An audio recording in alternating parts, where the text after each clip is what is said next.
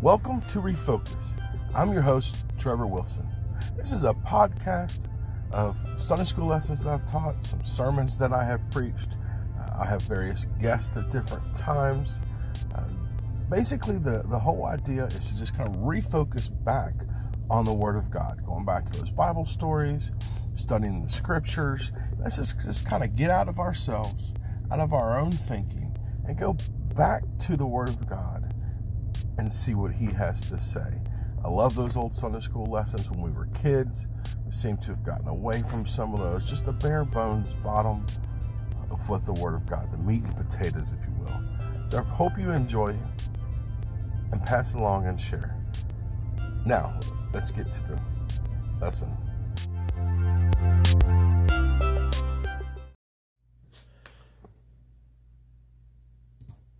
Uh, this week we're going to be in Philippians chapter 3, and um, we're going to talk about, um, I think Angela and my wife both mentioned this one the old rugged cross. Um, I do want to say again, um, I tried to write them down.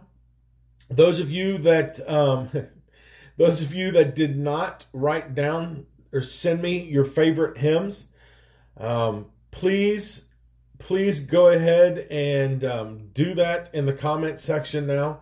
Uh, I don't know how long we're going to be out, so I'll keep working through some of these. No, excuse me, some of these songs. Uh, but the old rugged cross.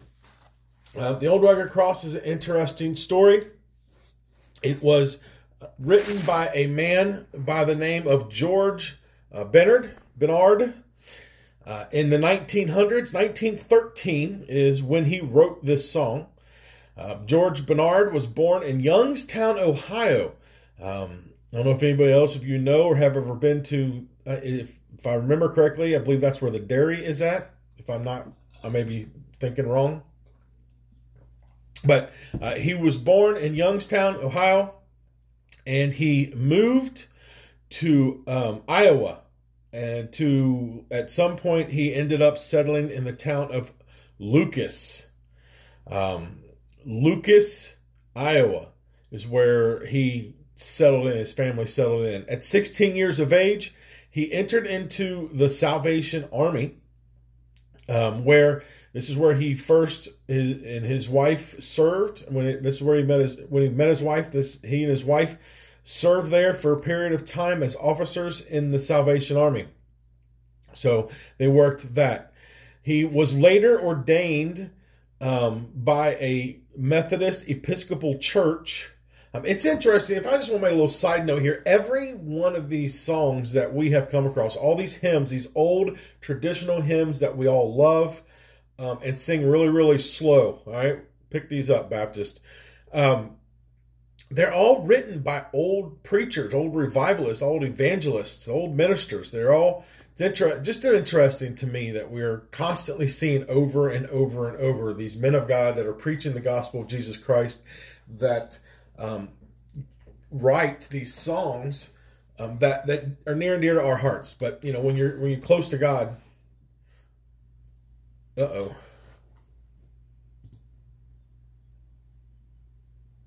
I lost you for a second. Hopefully, we came back.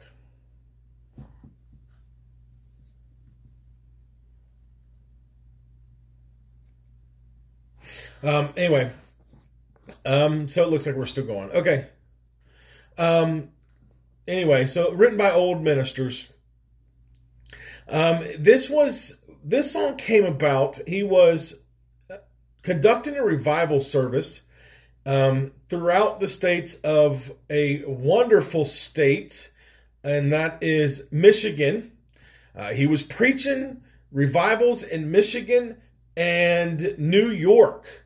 All right, so now now some of you may um, decide to stop singing this song when you find out that this is where it happened at. All right. So um, this is probably why "Old Rugged Cross" is one of my favorite songs too. Just so you know, after returning to Michigan, it states that he passed through an experience which caused him to reflect seriously uh, about the significance of the cross and what the Apostle Paul meant when he spoke of entering in the fellowship of Christ's suffering. And now that's the verses we'll be in. Um, Philippians 3:10 is where we will end up. And that's what he's talking about, where it talks about the fellowship of the suffering, um, where Christ suffered on the cross. Uh, as Bernard contemplated these truths, he became convinced that the cross was more than just a religious symbol, but rather the very heart of the gospel. George Bernard has left the following account regarding writing his hymns. Um, yeah, funny, Kyle. Um, so this is this is George Bernard's testimony um, about the inspiration of the song. These are his actual words, and and I, and I don't think we've had that before, um, if I remember correctly. So this is I thought was pretty interesting.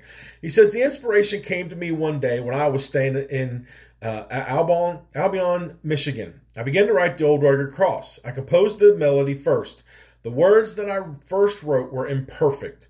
The words of the finished hymn were put into my heart in answer to my own need.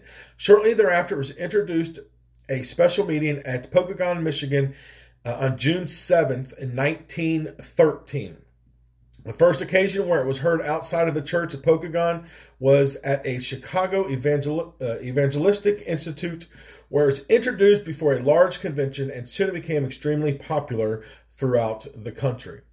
Um, so, like I said, it was inspired by the readings of Philippians 3:10 that we'll get into Paul's writings about the suffering of the cross. Now, um, you know, I want to preface this by no means are we stating that the cross itself is an idol to be worshiped, but the redemption work that happened on the cross is the pivotal point, the key point of Christianity. Um, and, and we'll talk a little bit about that later, but we all know that as great as the resurrection was, if it wasn't for the suffering on the cross,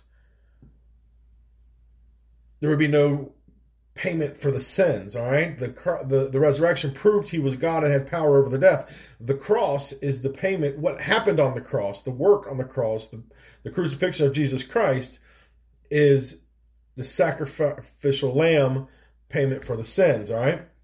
So Bernard continued in his his evangelical evangelistic ministries for an additional 40 years. October 9th of 1958, at the age of 85 years old, it states here, it says, Bernard exchanged his cross for a crown.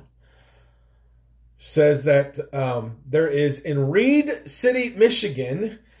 If you're ever in Michigan, go to Reed City, Michigan. Near his home, there stands, seems to stand a 12 foot high cross with the words, The Old Rugged Cross, home of George Bennett, composer of the beloved hymn. So, um, next time you guys are up there in uh, in Michigan, Reed City, Michigan, Richie, I think I saw you on earlier. If you cruise up that direction, uh, snap a picture of that cross and send it to us. So, as at the time that this book, which is 101 hymn stories, was written, uh, there's apparently a 12 foot cross. So, it's interesting. Um, I love, I really enjoy listening and, and studying the inspiration to these hymns, these great hymns that we sing Sunday after Sunday. I, I believe, and, and, and, what really started me on these was I, I think that um, we we sing our songs, our hymns, as just something that we do before the preacher starts preaching. And we've really lost touch with the words, the actual words and, listen, there is a difference between a song um, that's just written that sounds good and a song that's written from the heart with good, solid biblical words that praise. All right, and, and that draws that's the difference between secular music and, and godly music. Okay, um, that's why we should be paying attention to what we sing in in relation to in our worship because it needs to mean something. The words need to be true, biblical, and they need to mean something to us. Right? So I, I love I love this inspiration. Pay attention to the hymns as we sing the hymns. And when you realize where they come from, the, the guy's heart that as he wrote read about the cross, the suffering, the redemptive work of God, um, it, it, inspired this. So uh, we're going to run back here and we're going to get to Psalms chapter or, or Philippians chapter 3. Um, we're going to begin in verses 5. We're going to start in 5 and work our way to 10. Um, I'll read those. It's verses 5 and 6 states says, now Paul, he's talking here, it's kind of a testimony here. He states, he says, um, circumcised the eighth day of the stock of Israel, of the tribe of Benjamin, a in Hebrew of the Hebrews, as touching the law, a Pharisee, concerning zeal, persecuting the church, touching the righteousness which is in the law, blameless. Paul kind of starts out in these verses here. Um, he's starting to kind of a bit of a testimony about uh, you know how he began. Paul was the man of the men. He was the highest of the highest. He he he had this stature, several things in his life that many people envied him for to be um, what he was. Um, in this world, stature is your is your commonplace. The stature is what everybody wants, right? Everybody wants to uh, have the fame, the glory. Um, of course, in this situation today, we're realizing who is actually essential, amen, and who is not. Um, but what he's talking about is he's saying, he says, you know, I was the Hebrew of the Hebrews. Uh, he was of the tribe of Benjamin, right? He was a Pharisee. He, he was, uh, you know, he was this this big guy. Um, the he, the focus on these things are a focus of false security, and brother and sister, we got to be careful that um, we don't get caught up on what the world says is stature and what the world says is mighty and important and, and to be strived for right? And and this is how paul is is talking right through here. He says he says i had it. I was up there. I have the stature. Um it was this great thing. Verse 7 but what things were gained to me those i counted loss for christ.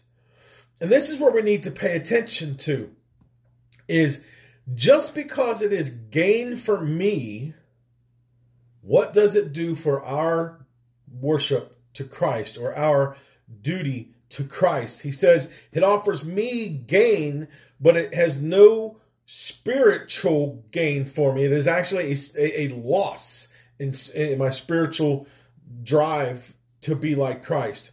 Um, believers focused on ourselves with the illusion of God we're actually losing out on that relationship with God. Gaining recognition and praise in others' eyes, but not so much in spiritual growth. This can happen even in the church. Listen, if you're if you're a singer and you sing to have your back patted, then this is gain for you and not gain for the cross or for Christ.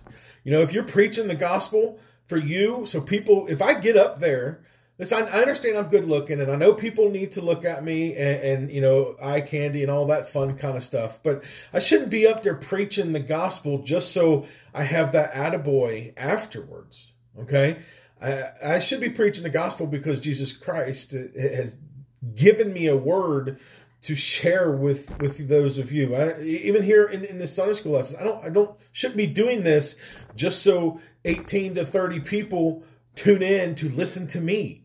Um, it should be for the gospel. And I don't care what your job is. Um, it, it, you know, door to door evangelism. I don't, I don't care if it's friends and neighbors. I don't care if it's handshaker. Well, um, six foot away hand waving at this point in the game. But uh, you know, if it's if you clean the parking lot at, church or, or whatever, you, you know, a handyman or whatever it is, you should you should do that for the cause of Christ and not the cause of self. All right. He says that it is loss. I counted it loss for Christ. Is what we do, do we do this for Christ? Does it edify him instead of self? On verse 8, he says, Yea, doubtless, and I count all things but loss for the excellency of the knowledge of Christ Jesus my Lord, for whom I have suffered the loss of all things, and do count them but dung, that I may win Christ. He says he realized that none of this, of, of that self enrichment, meant a thing. And I love these words. How many of you today, myself included, would say that if what I am doing, if I'm not doing it for the cause of Christ, it is counted as dung, manure. I just cleaned up the backyard because we feed our dogs too much. I'm just telling you right now. There was way too much that I needed to clean up in the backyard. And typically that is Charlie's job. And he doesn't live here anymore. So Charlie does not clean the backyard up. So guess who that fell on? Well, it's going to be Andy, but he was at work. And so the wife was doing the, the lawn mowing. So I, I had to clean the dung up in the backyard. All right. So today, right now, when I read these words, it really rings to me. He says that what I do to edify myself is counted as dung. He says, if I'm not enriching the cause of Christ, if I'm not doing for the Lord, it is as dung. It's not, that's no big thing. Jesus loves me. It's not the end of the world. No, no, no. It is counted as dung that I may win Christ. Verse 9 and be found in him, not having mine own righteousness, which is in the law, but that which is through the faith of Christ, the righteousness which is of God by faith. He continues with the righteousness is only found in Christ through faith. We cannot work our way into heaven. All right, what did he say? As dung. We cannot get there. This is amazing to me when people say, well, you know, me and God, we've got this thing worked out. We, we can get there. We can do that. Uh, you know, I, have got my my way and, and, and I've got these works. I've got all this. No, Paul's telling us that is as dung. That is not even not, not only is it just not good enough, it is as dung.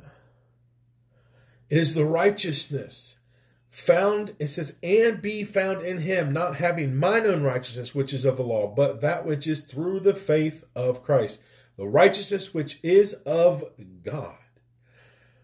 See, when a person says they can work their way into heaven, you read these couple verses right here, and you can tell them all of your works are like manure. Give them a shovel, bring them over to my house, and I'll give them a bucket and a scooper, and let them walk around the backyard and pick up after my dogs who eat too much, and, they, and you'll start to get an idea of the uh, of what our works mean to get you into heaven. They're counted as dung, and that is what is Paul saying. I love. There's certain phrases in the Bible that I love. Um, I'll be preaching Sunday night about Lazarus and the word, uh, the resurrection of Lazarus, when it says that he is risen, that he stinketh. Um, that it cracks me up. That word, you know, talking about how uh, he, he stinketh because he was dead. This one here is, is I enjoy this and do count them but dung. All right. I, uh, yeah, I didn't really think that was mom saying that she agrees with Kyle. That one's for you, Aunt Bobby. Right, right there. And just so you know, that if we don't have football season this year, um, we didn't lose to Ohio State, and that breaks the that breaks the loss record. Okay, just so you know that that's that counts. All right, it's not a loss, so it breaks the rec- breaks the the streak. Um.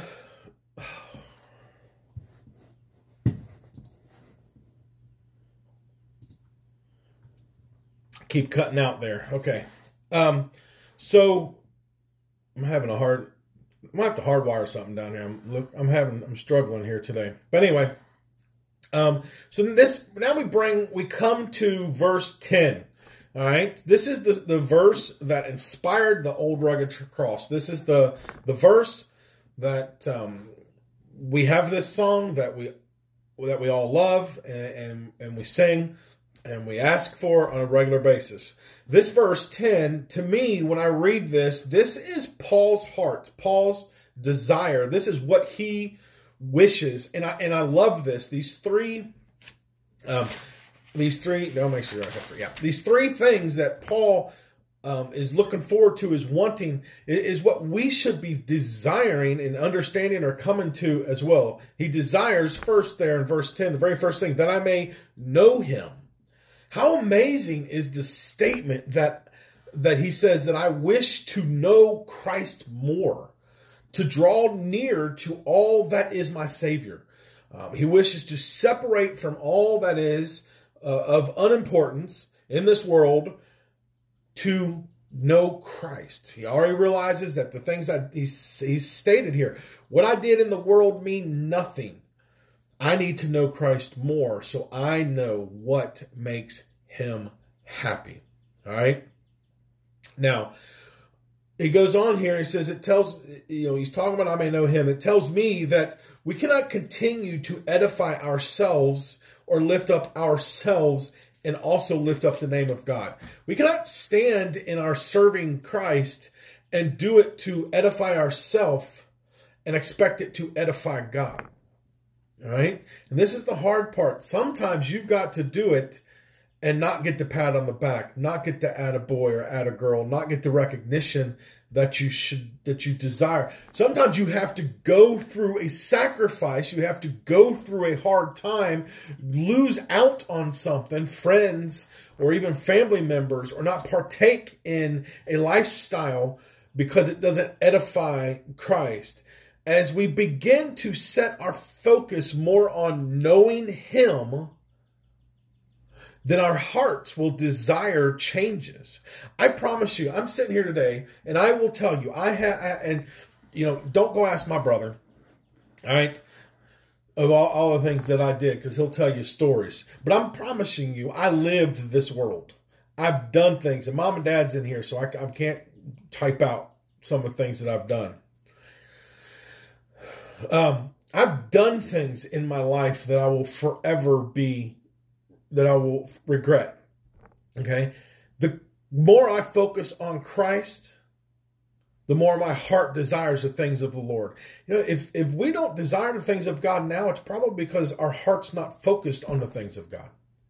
All right? And, and that's what he's going here. He says, that I may know him more. How more? How much is too much of knowing about God? Think about that. When we say I need to know him more, how much is too much? I love my wife. I need to know her to know how to make her happy. How great of a husband would I be if I didn't care any iota about what made her happy?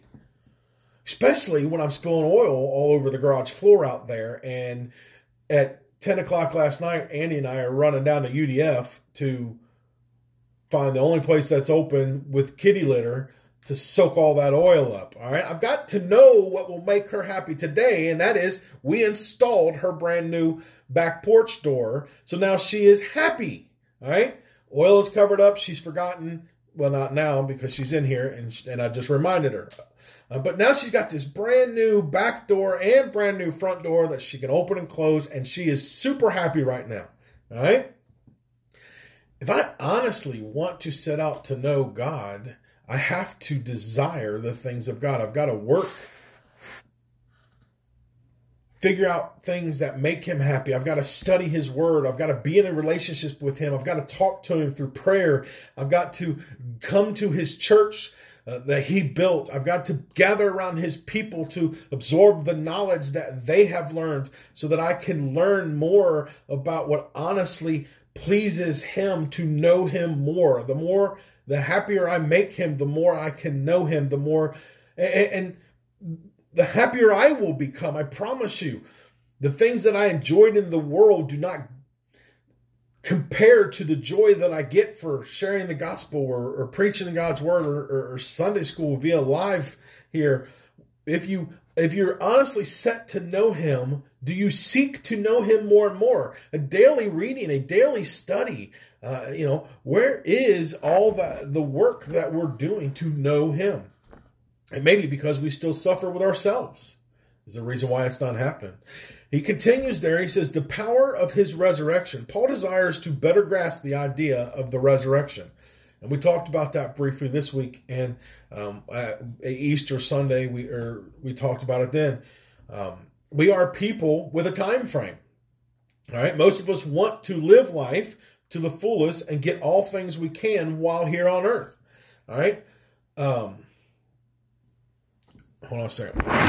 My battery's dying faster than I expected it to.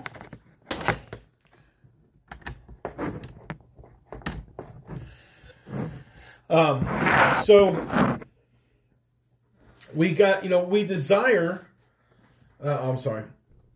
Paul's desire to better grasp the idea of the resurrection. We have this time frame, right? Uh, we want to get everything. The world says you only live once and get what you can and find yourself and all that kind of stuff. Um, but the resurrection offers to us an immortality, an eternal immortality in our life and, hope beyond death. Um, we have, through Christ Jesus, everlasting life. And the, the, the more we grasp the concept of the resurrection, that we look forward to the resurrection, the our hope grows. It's easier to focus here on earth on Him when we understand the idea of eternal happiness, allowing us or, or giving us a reason to sacrifice today for eternity. What is this? You know, I say it all the time. If eternity is this long, where do you fit a hundred years? Um, not to, we shouldn't be focusing on the short term, right? Um, you, you play for the long game. Uh, Lori and I have been watching. She's got me into watching Survivor. Uh, we're watching the Survivor, and you know people talk all the time. You know, I, I'm looking for the long game. I want to win. Now it's two million dollars, right? So I'm playing the long game. We're playing the long game. All right, this life here doesn't matter. It's it's of no, no there's nothing here for us. It's as dung, he says. So give it to Christ. Understand that we have a hope in the resurrection. But this is the, the verse, this is the part of the verse, and the fellowship of his suffering, being made comfortable unto his death. Here's the part that inspires the song. Suffering. He Christ suffered on the old rugged cross. And with him we suffered and died, and our sins were paid on this cross. A king without sin dies a horrible, gruesome death because of Trevor Wilson. Because of each of you that are on here today. The resurrection is of hope. Paul understands the cross and what Christ went through. This is the greater love the Bible talks about. The resurrection, I said, is hopeful, but without the payment of the cross, we have zero salvation.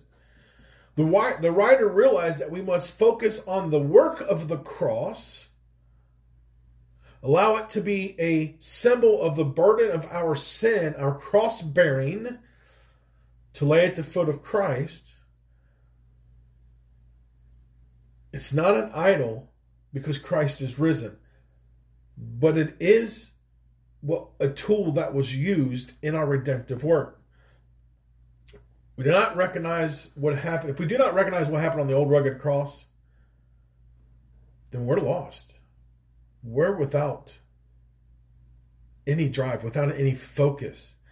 Focus on what Christ did on the cross. Everything else is gain is of no gain. Without the sacrifice of Christ, we cannot enter into heaven. That old rugged cross, two wooden boards nailed together, seemingly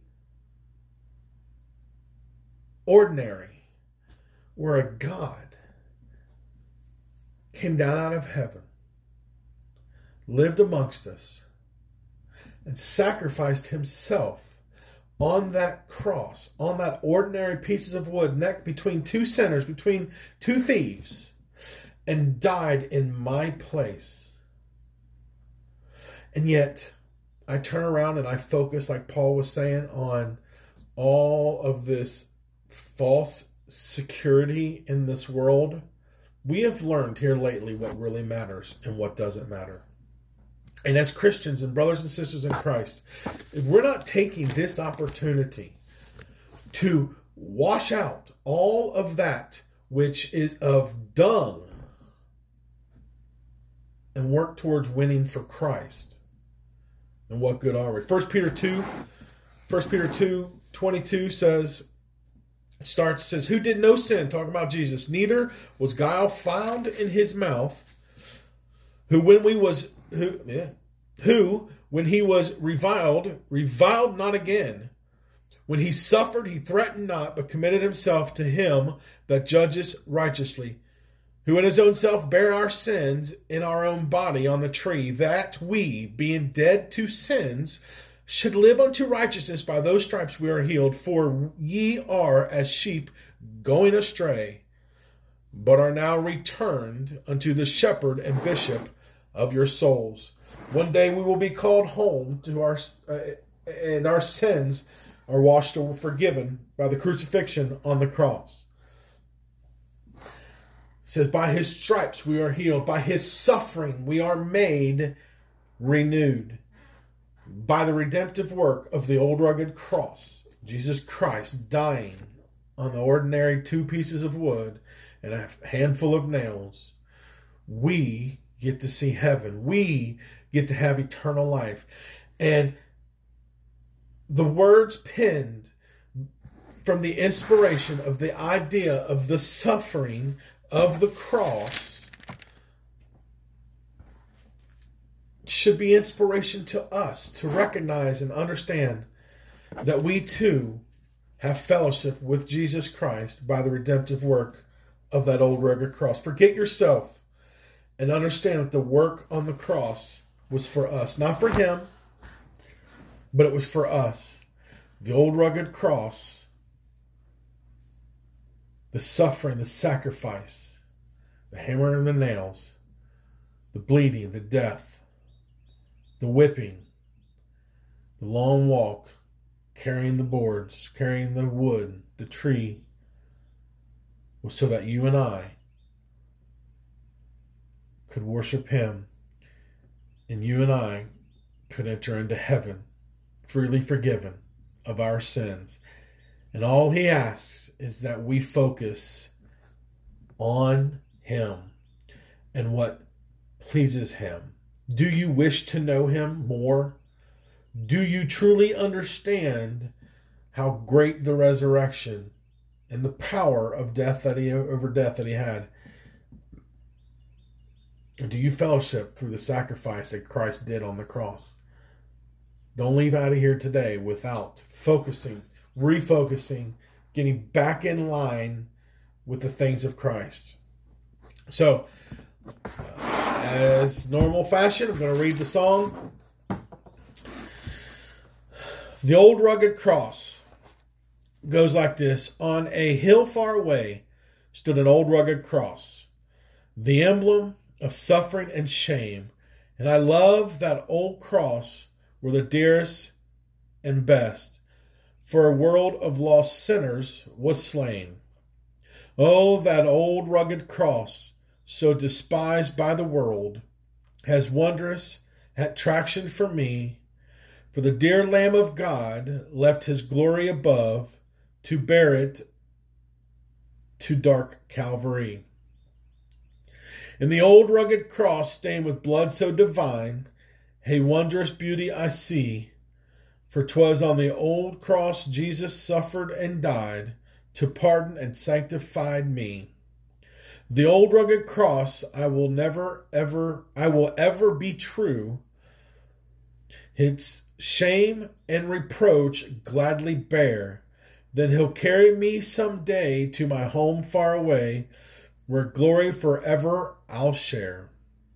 So I'll cherish the old rugged cross till my trophies at last I lay down. I will cling to the old rugged cross and exchange it some day for a crown. I leave you today with those exact final words bear the cross, focus on Christ,